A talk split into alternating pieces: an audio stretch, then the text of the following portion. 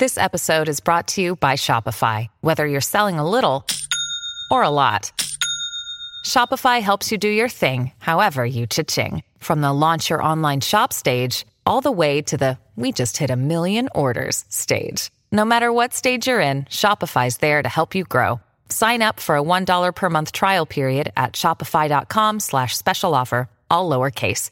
That's shopify.com slash special offer. Your brain needs support, and new OLLY Brainy Chews are a delightful way to take care of your cognitive health.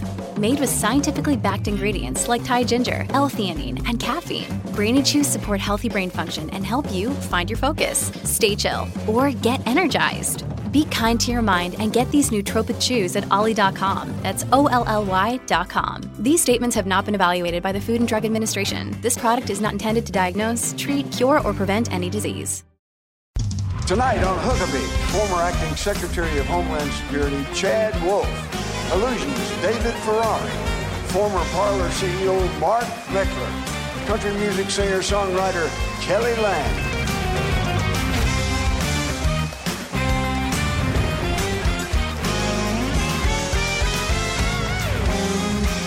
That's Trey Corley and the Music City Connection. And I'm your guest announcer, Ray Stevens.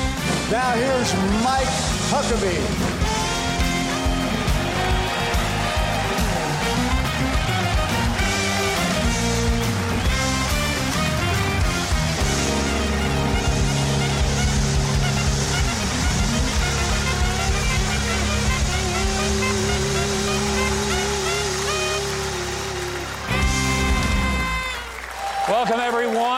What a great studio audience we have. But we got a special guest here in our theater tonight. Keith Bilbrey is away, and boy, he may never get to come back because we have the absolutely amazing, immortal Ray Stevens as our guest announcer. Ray, we're so honored to have you here. I'm honored to be here. I am always amazed. You continue to write some of the funniest stuff that ever has been put on video or in music for as many years as I can remember. I, I just don't know where you come up with all these great ideas. Well, I have a lot of help, Mike, and uh, uh, I got to credit credit where credit's due. And uh, you know, I don't write all those songs, although I wish I had the time to write more than I do. But uh, like I said, I get a lot of help. Well, I just want you to know we are all thrilled, not just me. This whole audience is absolutely ecstatic to be able to see Ray Stevens in person. Thank you for being with us. Great to be here. Great. Well, I have often said the two hardest jobs in politics are city council and school board because there is no layer between you and the public. Members of the public will tell you what they think in the aisles of a grocery store, at church, or at your child's Little League games. Hey, when I was governor, I usually had several layers between me and a mob, including some Arkansas state troopers who were heavily armed. now, that didn't mean I didn't get yelled at. It happened at town halls, sometimes in public places like sporting events, and even at church. Well, at church, it was my pastor yelling. But to be honest, he was yelling at everybody, so that may not count as the same. Because parents across America have had it up to their eyebrows with their children being indoctrinated rather than educated with a bunch of racist claptrap like critical race theory, you know, that spews out divisive racist teaching that America is an evil country, or puts out some unscientific and nutty notion that there are 57 genders and that one can just imagine being whatever and you become that just by saying so.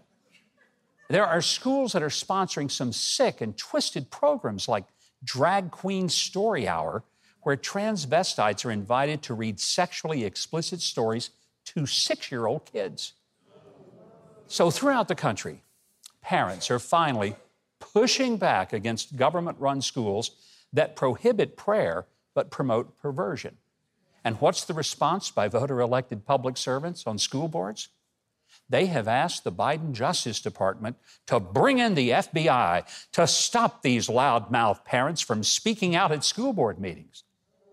And instead of laughing them out of the Justice Building, Attorney General Merrick Garland has decided to sick the FBI on the parents who dare to care about what their kids are being taught in taxpayer funded schools. Democrat candidate for Virginia Governor Terry McAuliffe had an unintended moment of honesty when he actually said in a debate with his GOP opponent Glenn Youngkin that parents have no business questioning what teachers teach the children. Really? So the government owns your children, and you're to simply drop them off at school like dirty laundry, and when you pick them up, and their lives are stained with pornography, racism, and anti Americanism, you're to thank the schools and keep paying for it? Hmm. So the message to parents is simple shut up and turn your kids over to us. Hey, let's be absolutely clear. If someone actually threatens a school board member or any public official with bodily harm, that is a crime.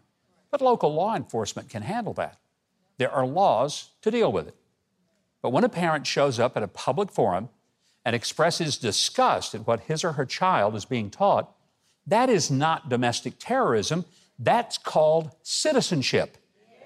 And until recently,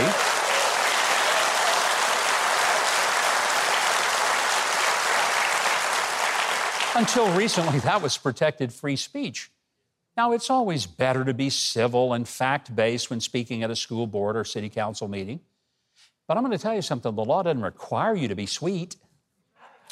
You can be angry and even raise your voice. That's protected in the Constitution. The FBI ought to be cleaning its own house from the corruption of filing false documents. When they spied on a presidential campaign, and instead, they need to be focusing on real crime, like maybe murder in America, which is up 30%. Maybe that's because some leftist mayors and governors think we ought to defund the police rather than defend the police. Now, the Attorney General wants to direct federal resources to stifle a rightfully angry mom at a school board meeting. Hey, for that, you don't need the FBI. Just call in old Bubba. He can handle that. Every time. But the unintended consequence is going to be masses of parents being fed up and getting their kids out of government schools and starting to homeschool them and put them in private schools where people don't hate America or the Constitution.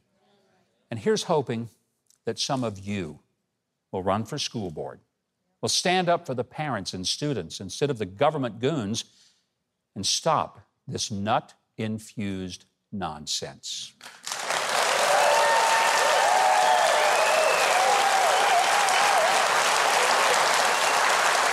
Well, there is no end in sight for the crisis at our southern border. Thousands of illegal immigrants continue to pour right into the country, overwhelming Border Patrol, law enforcement, and another 60,000 migrants could be in Texas in just the next few weeks. Chad Wolf is the former acting secretary of the Department of Homeland Security. And he says the tools to secure the border have been taken away. And this, what we're seeing, is the inevitable result. Would you welcome back to our show Chad Wolf?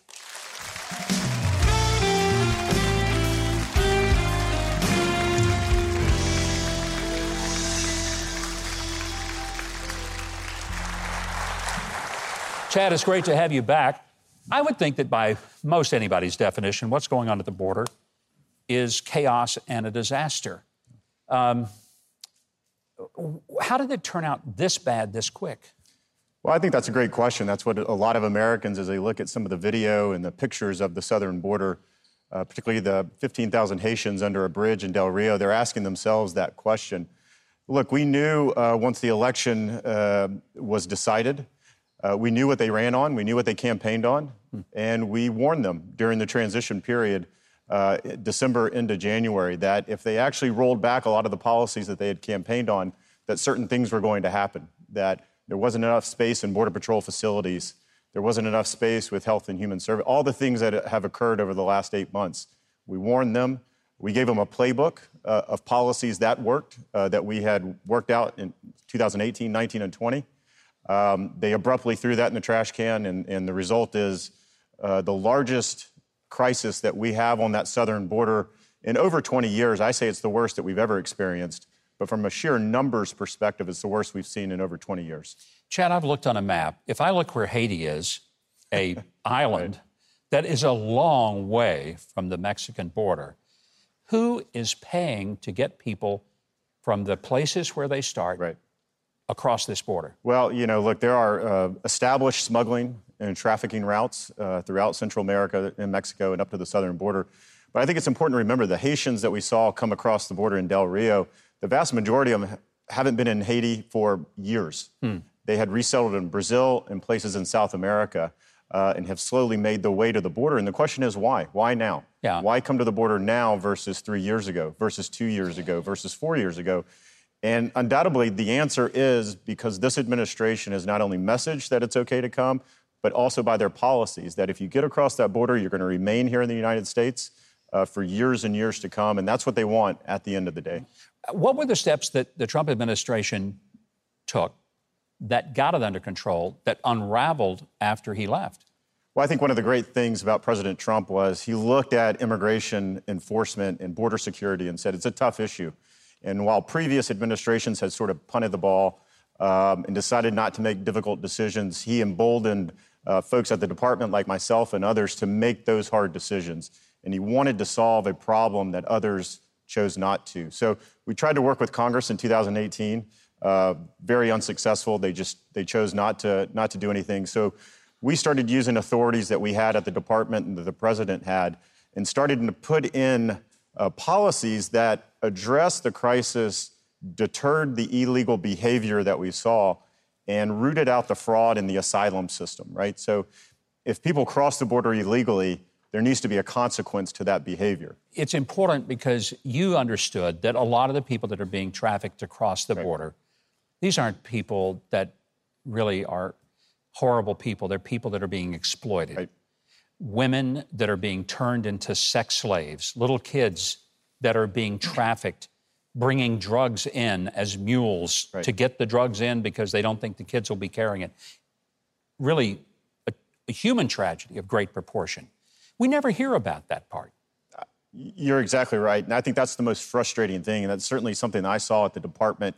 That's something I've been talking about over the last eight months, which is when you have an immigration policy that encourages folks to come from Central America, South America, but it's important to remember Border Patrol apprehends folks from 150 different countries coming across that border. And when you're encouraging them to go through Central America and Mexico and, and put your lives in the hands of a smuggler or a trafficker, each of them have to pay between five and ten thousand dollars to get across that border.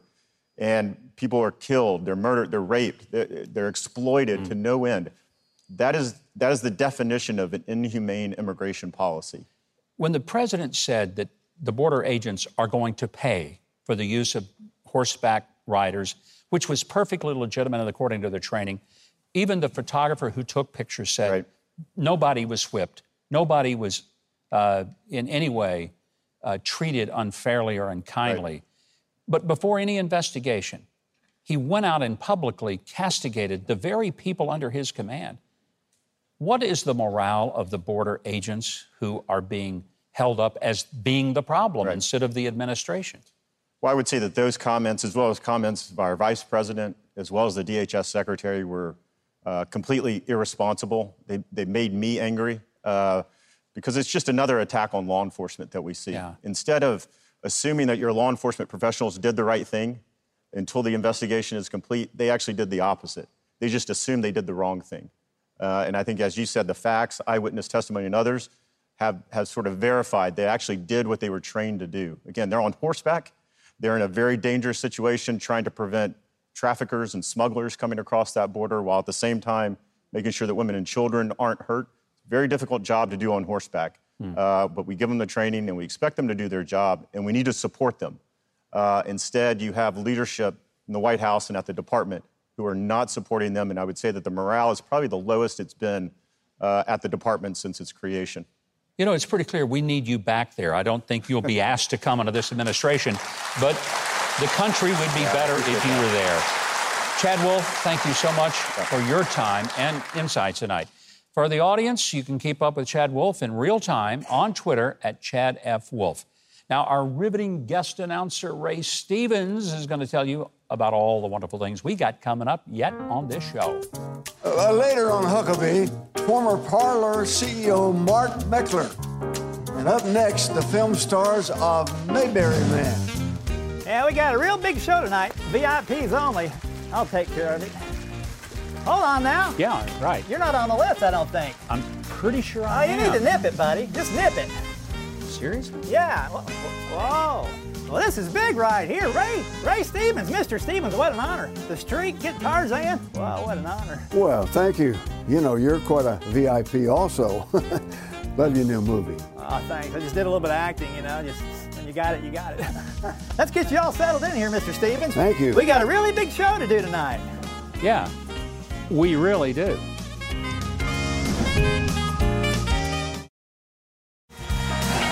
MikeHuckabee.com and sign up for his free newsletter. And follow at Governor Mike Huckabee on Twitter. And welcome back, everyone. Now, as our warm up comedian, Rick Roberts used to use his astounding Barney Fife impression to herd our audiences right into their seats. Rick is now one of the nation's top clean comics and corporate speakers. With the premiere of a brand new film called Mayberry Man, he's now a movie star. And together with co star Alan Newsom, who's been impersonating the character Floyd Lawson for over 20 years, they have done a wonderful job of bringing Mayberry back to life. Would you give a warm welcome to our friends Rick Roberts and Alan Newsom? Welcome. You know, I should ask the audience does everybody here love the old Andy Griffith show? Yeah? Who wouldn't love that great classic comedy, but always with an interesting lesson for it? Now, you guys have created something called Mayberry Man. It's a, a full length motion picture. It's in theaters now. It can also be available on uh, Amazon. Uh, how'd the movie come about, Rick? Well, uh, Court and Stark Howe, they're brothers, and their dad was on the Andy Griffith Show as an extra. And they went to see a Mayberry Festival where they met Alan. And they thought, man, if we could put together a, a fish out of water story where a Hollywood actor gets involved with this Mayberry fan club, basically, and interacts with them, it might be a cool story. And so that's kind of how it started. And we we both got asked to be on the thing. They knew Alan before they knew me. But it's, it's really a, a movie about the fans and how they love on strangers and, and welcome them into a community. Now, Alan, I got to figure out where did you come up with the idea you wanted to be Floyd Lawson, for heaven's sake? Well, I've been doing that since 1994. and uh, the, uh, there was another fellow that did Barney uh, named David Browning, and he talked me into just coming to Mayberry Days in Mount Airy, North Carolina. Uh, in 1994, dressed up like Floyd, and I did it one time. I'm an electrical engineer. This is not normal. so you are not a barber. no, no, I am not. Did you bring clippers and I, I do. I do have scissors. You look a little shaggy in the back there.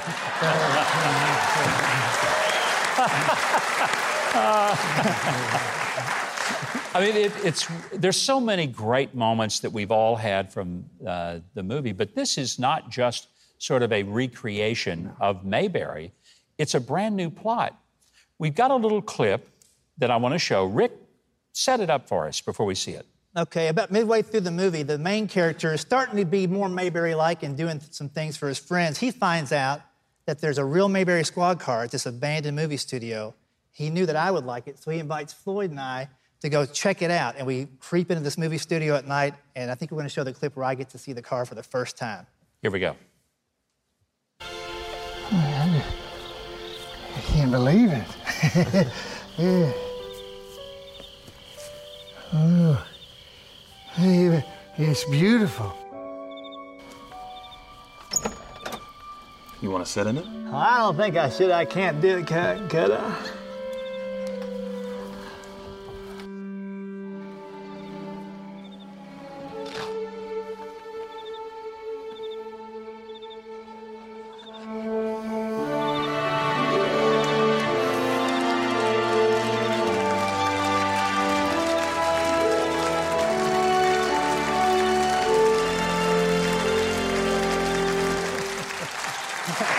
That is great. Rick, when I see you do the Barney Fife character, honestly, there are times when I can't remember is that Rick Roberts or is that Don Knotts? Because you've got him down, I mean, to a T. Well, he was such a, I mean, as a kid, I, that was my favorite show, and he's always been my favorite actor. So when I stumbled into the possibility of doing that in character in my stand up and sometimes in life situations, I was like, I'm going to study and really try to learn him, you know, study really close. And I'm glad it came out across the screen, man. He's such a fun, fun guy. Well, it was such a classic show, and the characters were unique, they were powerful uh, in that they had, uh, I, I, guess, a great connection with people. You could almost see people in your own hometown in the characters from Mayberry. I mean, we all kind of knew there was a Floyd the barber in I, every little community. I grew up, there were definitely Ernest T's that lived in my town. I grew up in a small town. was the there an Otis? Uh, well, no, we were a dry county. Uh, dry but, county. I don't think that had, had anything to do with it. no, it didn't. So we had church ladies that were like Aunt Bee and yeah. others. And yeah, it's, it's something you can relate to. I believe. And, and to me, the Andy Griffith Show is an ideal that we can strive toward, where, where people were kind to each other, fam- people loved each other, there was family, the church, all, all, that stuff was there. And it's just something I think we can wish the world was really like that. Uh, Rick, I heard someone say that the reason that everybody on Mayberry was so well adjusted and so happy they were all single. None of them were married. That's right. Except for Otis, and look what happened there. Yeah, right. Otis was the only one married, and he stayed in the drunk tank all the time. Well, you got to cope with it however you can. I don't think that's actually the lesson we want to get across no. from Mayberry. No. Um, but it, it clearly has resonated with people. When people see Mayberry Man, what is it they're going to connect to that you feel like is going to be a warm hearted, very positive message. Well, I, th- I, think the main thing is they're going to see themselves in it. It's really a movie about the fans. You know, it's not a remake of the Andy Griffith Show. It's just what happens when all these fans get together. So if you've ever watched an episode and just loved it, you're the audience for this group. You know, it's going to be a fun movie for you to see. Can't wait for everybody to see it. You can stream Mayberry Man right now on Amazon. You can also learn more at mayberrymanmovie.com. And you can find all you need to know about the rest of this show if you just turn your attention to our guest announcer, Mr. Ray Stevens, right now. Coming up, former Parler interim CEO Mark Meckler, and still to come, the magic of David Ferrari. You're watching Huckabee.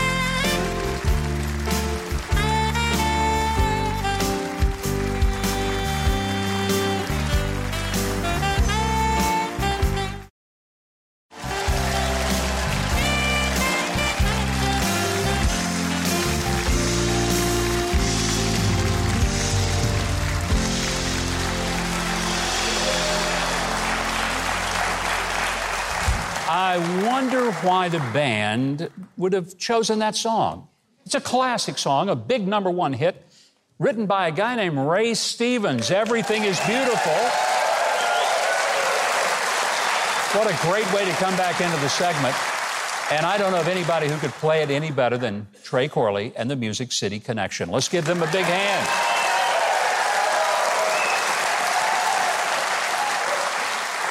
A Facebook insider this week blew the whistle on her former employer, telling members of Congress that the social media giant is tearing our society apart.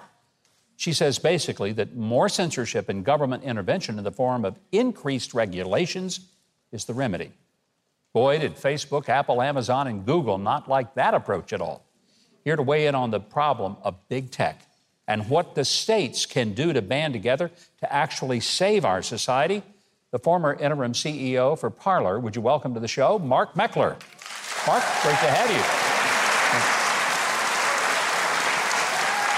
60 Minutes did a big thing with Frances Haugen from the Facebook so called whistleblower. It kind of fell apart in the course of the week. It may be that what her solutions are are worse than some of the government solutions.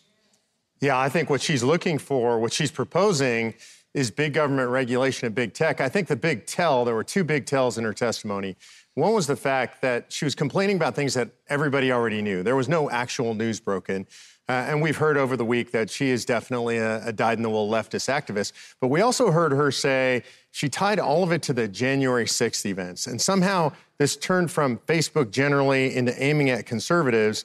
And this is where you see Zuckerberg come into play. He issued a release saying, you know, she doesn't know anything, she has no idea what she's talking about. But yes, please, Congress, regulate us.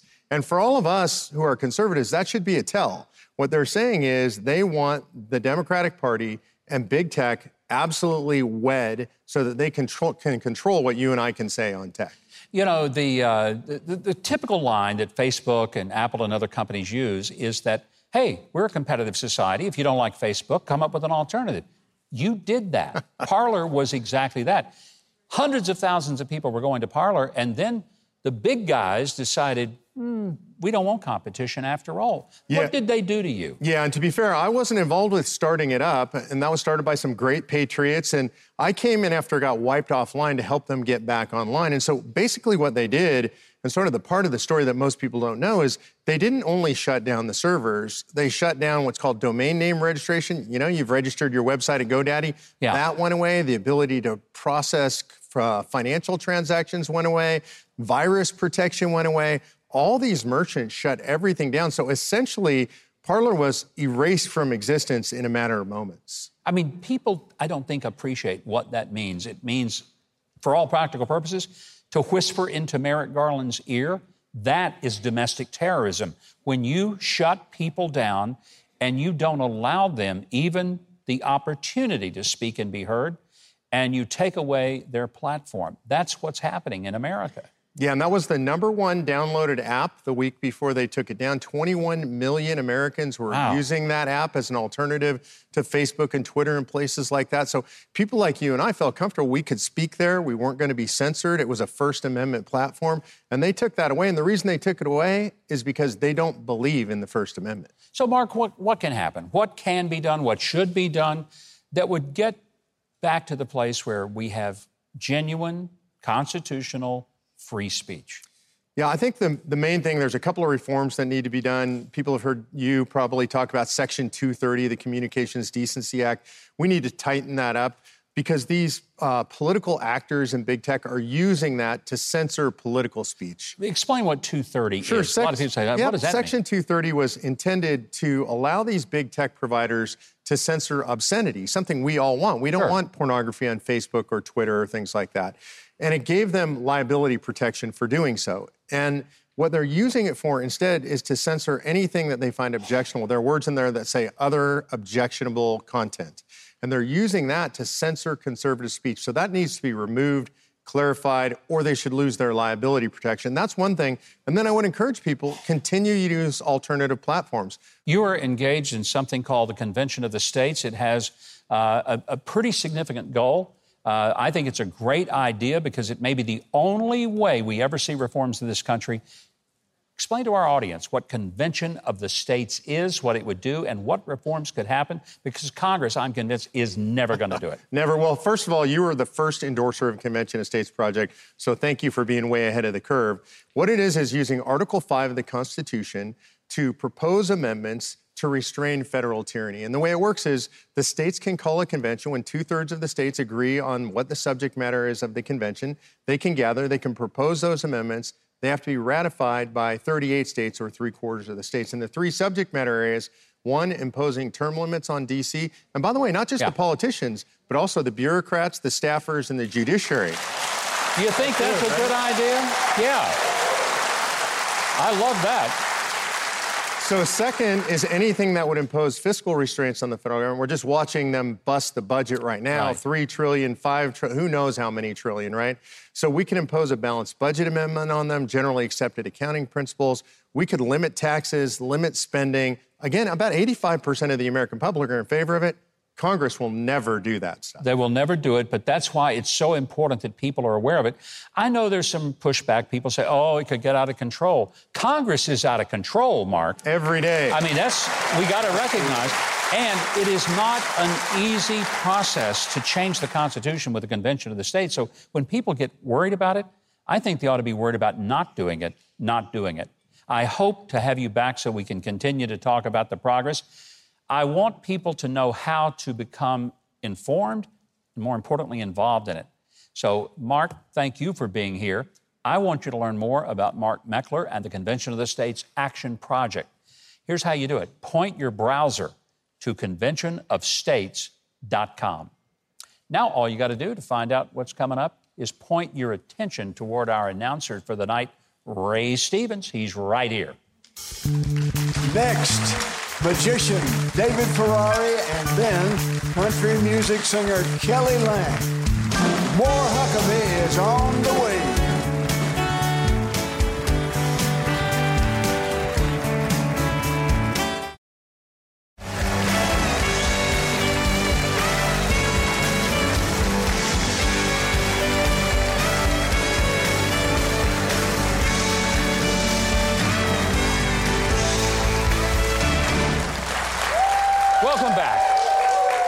Next guest is a master illusionist whose mixture of magic and music has earned him the nickname the rock star of magic. Yeah. He is a recipient of the Merlin Award, and his show, The Icons of Magic, opens October the 29th at the Legends Theater in Orlando, where Mickey lives. You remember Mickey. Would you please welcome the amazing David Ferrari?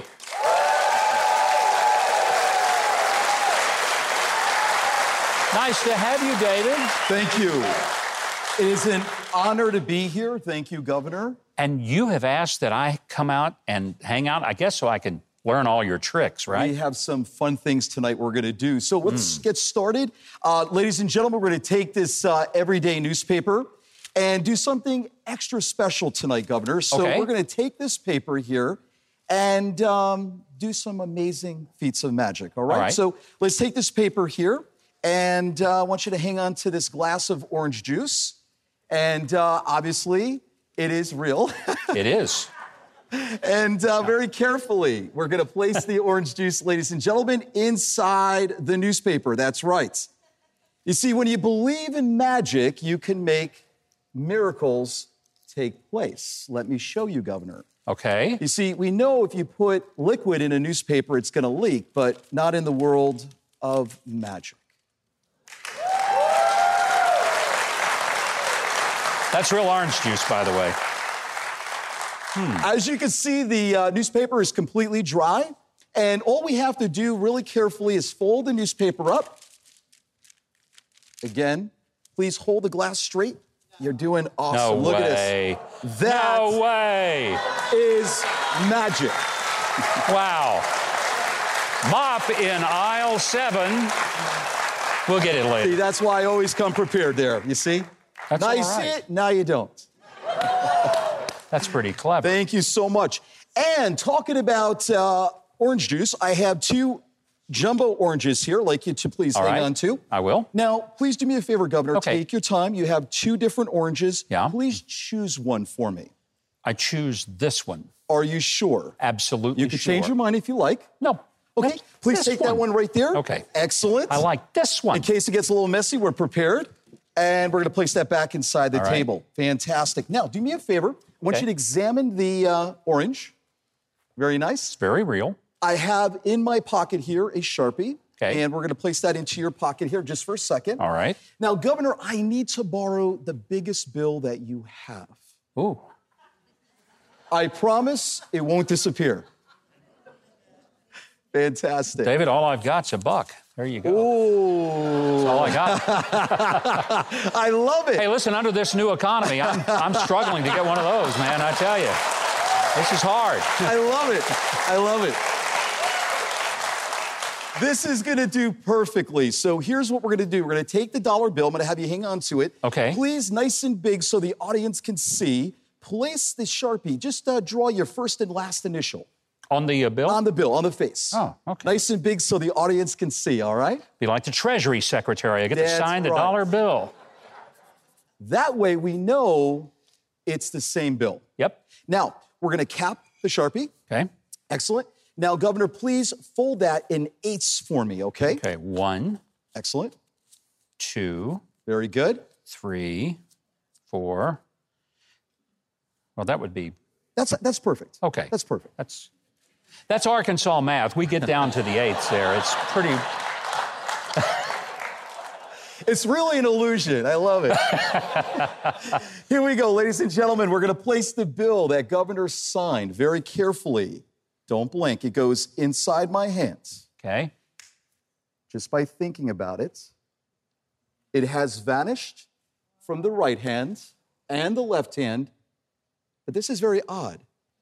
You'll see that it's No. been in full view Yeah. the entire time. As have your hands. Yes. I want you to do me a favor. Take your thumb and just plunge it into the orange for me. Into the orange. Yes, we'll do it right here. I know in case it gets a little messy. Very good, Governor. You're doing fantastic.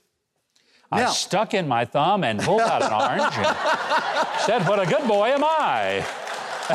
I love it. so we're going to take it very carefully, Governor. Excellent. Ladies and gentlemen, witness the impossible. Right before your eyes, we reach inside No for the first time. way. And I'm not kidding because all the way inside the orange is a bill. But if we unfold that bill, Governor, and to the amazement of the audience, let's show them what we have Forget here. the audience as to the amazement of me. There it is, right? The same bill with governor's signature. Now, Wow. we're going to do something even more spectacular. I Now, can't imagine. I, love that illusion, and you did an amazing do job. too. I have a jumbo card trick here we're going to Okay. do. And we're going to take these cards and let's show the beautiful audience here. The cards are all different. They are quite large, so I'm going to show you very carefully. They are all different, okay? So everybody could see that. Now, we're going to take these cards and, Governor, think of Yeah. a number between 1 and 20. Free choice. Okay. You Got have it? the number? I do. Okay, fantastic. For the first time, tell the audience the number you were thinking of. 13. 13. Yep. Excellent number. My wife's basketball number. I love it. We're going to count 13 cards face down. That's one, two, three, four, five, six, seven, eight, nine, 10, 11, 12, and 13. We're going to get rid of the rest of the cards. Okay. The 13 cards, we're going to make two alternating piles. Okay, so I'm going to have All you right. put your hands up like this. Okay. Fantastic. Keep them nice and steady. Mm-hmm. You're doing beautiful, Governor. Good thing I'm not nervous. Take your time. There you go. We're going to balance act here of the cards. You're doing great. We're not going to drop them. Don't worry. There you go. Beautiful. See, it's an illusion in its own here. Mm-hmm. Now, as we make these two alternating piles, again, Governor could have thought of any one number that he chose. I could have. That's right. So I'm going to have you hang on to this pile. All right. I'm going to come over here. For the first time, ladies and gentlemen, I have this big frame that has been in the full view during the entire illusion. Before we turn the card over, I'm going to show you something very interesting. This card in my hand happens to be the Jack of Diamonds. I'll tell you what, again, because you chose 13, look at this, ladies and gentlemen. Behind the frame is the matching card. Look at this the Jack of Diamonds. And also, here's the best part we place this card face down. Let's turn your card over on top here. The top one. Yes, the top one. Pull it up. Yes, please. Okay. Show the audience. Nine of clubs. The nine of clubs. Remember the Jack of Diamonds. The frame is completely empty, no mirrors. The world of magic, everything is possible. Thank you, David Ferrari. You can find everything else you need to know at iconsofmagic.com. Do not miss it. Speaking of magic, I think Ray Stevens may have a little bit of a trick up his sleeve for our show tonight. Look up that sleeve, Ray, and tell us what you got. Coming up, country music star Kelly Lang's inspiring cancer survival story. Stay with Huckabee.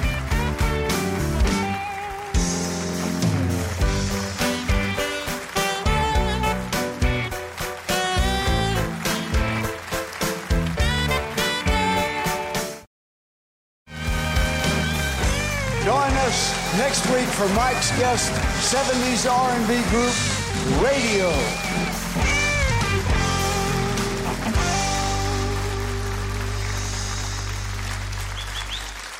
Welcome back. Now, before I introduce my next guest, I just want to say thanks to Ray Stevens for joining us tonight as our guest announcer. What a pleasure having him here. He's got a brand new album, and it's called Ain't Nothing Funny Anymore.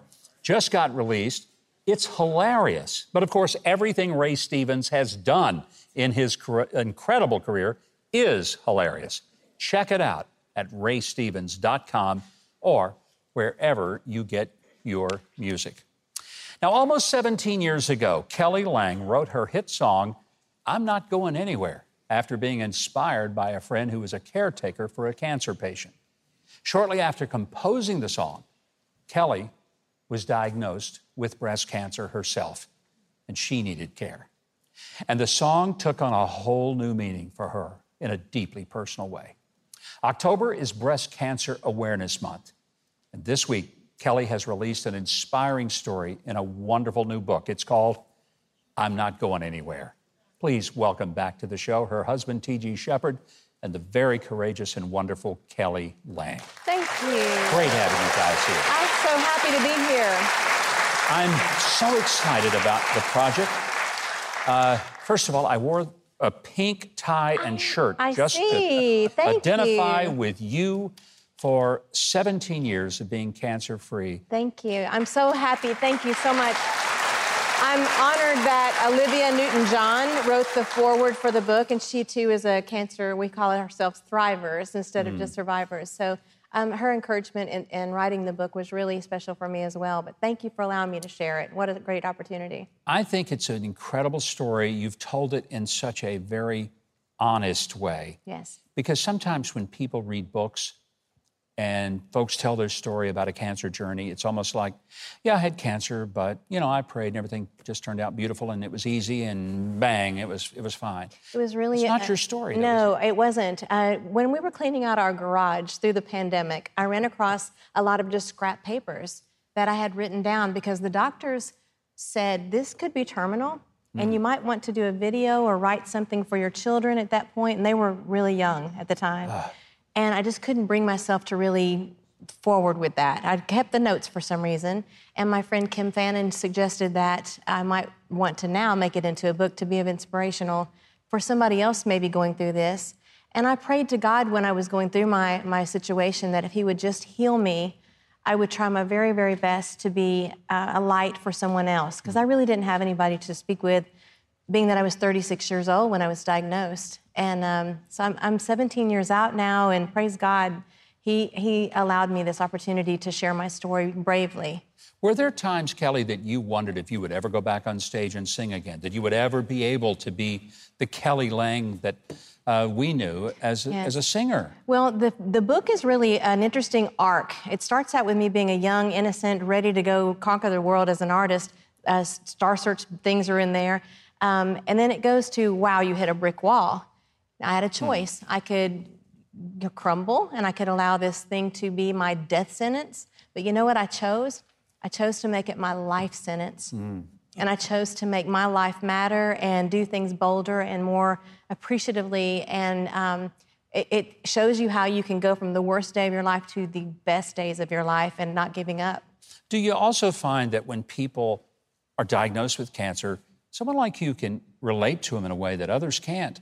And you bring a comfort. It's, it's like that scripture in 2 Corinthians 1 you give comfort wherewith the comfort you have been comforted with. Oh, that's beautiful. You've got the power that you've had. You can now share it, but you couldn't have done it without having gone through it. Absolutely. I'm grateful for the experience. I, I don't want to go through it again, but I, I feel like I have had more appreciation and for the rest of my life. I'm grateful that it came at such a young age because now I've lived so many more years awakened, you know, to say thank you for the trees and the sky, things that I would have overlooked before. In the book, you talk about this guy sitting next to you, Yes. T.G. Sheppard. We know and love him as, mm-hmm. as one of the great singer songwriters from the past several decades. How did he play a role in this whole wonderful story about I'm not going anywhere? Well, we, I wrote the song before I was diagnosed, like you said, and we were just dating. We had been only together three years or so, and we weren't in a committed, like getting down to getting married anytime Yeah. soon. He had gone through a really big financial crisis. Here I am, you know, with two little kids with breast cancer. Timing was really off. Not know? ideal, yeah. Not ideal. Yeah. And so nobody know, knows all the behind the scenes, but we decided to allow this to be known publicly because people can learn from that experience that, you know, everybody's got something, in other words. And um, I let myself, um, my guard down. I took my wig off, took all my makeup off, and I was getting out of the shower and I started just moaning, crying, and looking in the mirror. I looked like a monster, had mm-hmm. marks all over me and bald and green. And we never lived together before we got married, but he did have a key to my apartment. He was dropping something off and he heard me screaming and crying in the, in the bathroom. My kids were at school. And he walked in and he saw me look so badly. I never let him see me look like that. Yeah. And Governor, he pulled me down on his lap in mm-hmm. my closet floor and wrapped me around in a white terry cloth robe and was rocking me like a baby. And he kissed my bald head and he said, Kelly, you're the most beautiful woman. And I said, You need to go. It's time for you to go. Here's your door out. And you know what he said? He said, I'm not going anywhere. Wow. Whoa. Wow. You could make a song and a book out of something like that. I could. I cannot Ah. tell you enough beautiful things about this man. And that's not the reason I would have married him, but it sure didn't hurt. A lot of people don't realize that when your spouse or your partner is going through cancer, you also are going through a cancer. Yeah. Mm-hmm. You may not feel the pain they feel, but you see the emotional pain, and it really, really hurts. And the only thing that got us through that was a lot of prayer. Mm-hmm. But we made it through, and hopefully she will be a light for anybody else who may be going through something like that now or in the future. A lot of people are dealing with what you've experienced. You're going to be a great help to them. And I hope people will get the book, get the song, be encouraged and blessed by it. You can get a copy of Kelly's book, I'm Not Going Anywhere. You can get it now on Amazon. You can also get it at kellylang.net. And while you're there, be sure to find all the great music that Kelly's got. And also, after the show, go to Huckabee.tv. We've got a digital exclusive performance of Quando, Quando, Quando by Kelly Lang and T.G. Sheppard. But first, right after the break, Kelly is going to be singing an incredible song for cancer fighters, I'm Not Going Anywhere. And you better not go anywhere either. We'll be right back.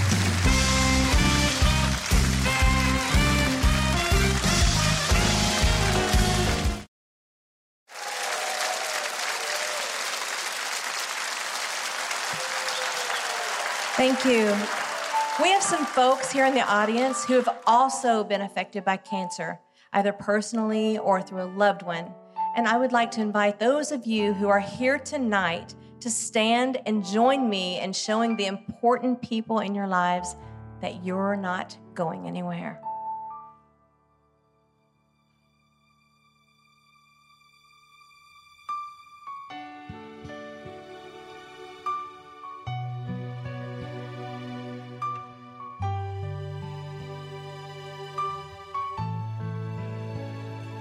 Take my hand, don't let go. Look in my eyes and in my soul. Hold me close, hold me near. Please let go of all your fear. I'm not going anywhere.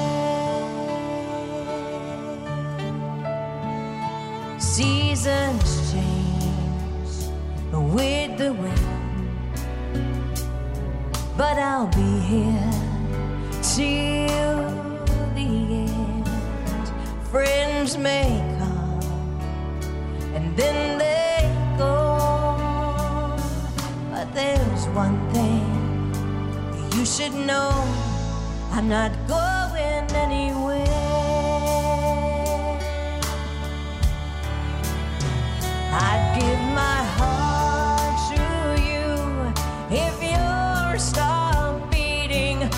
your lips with mine. If you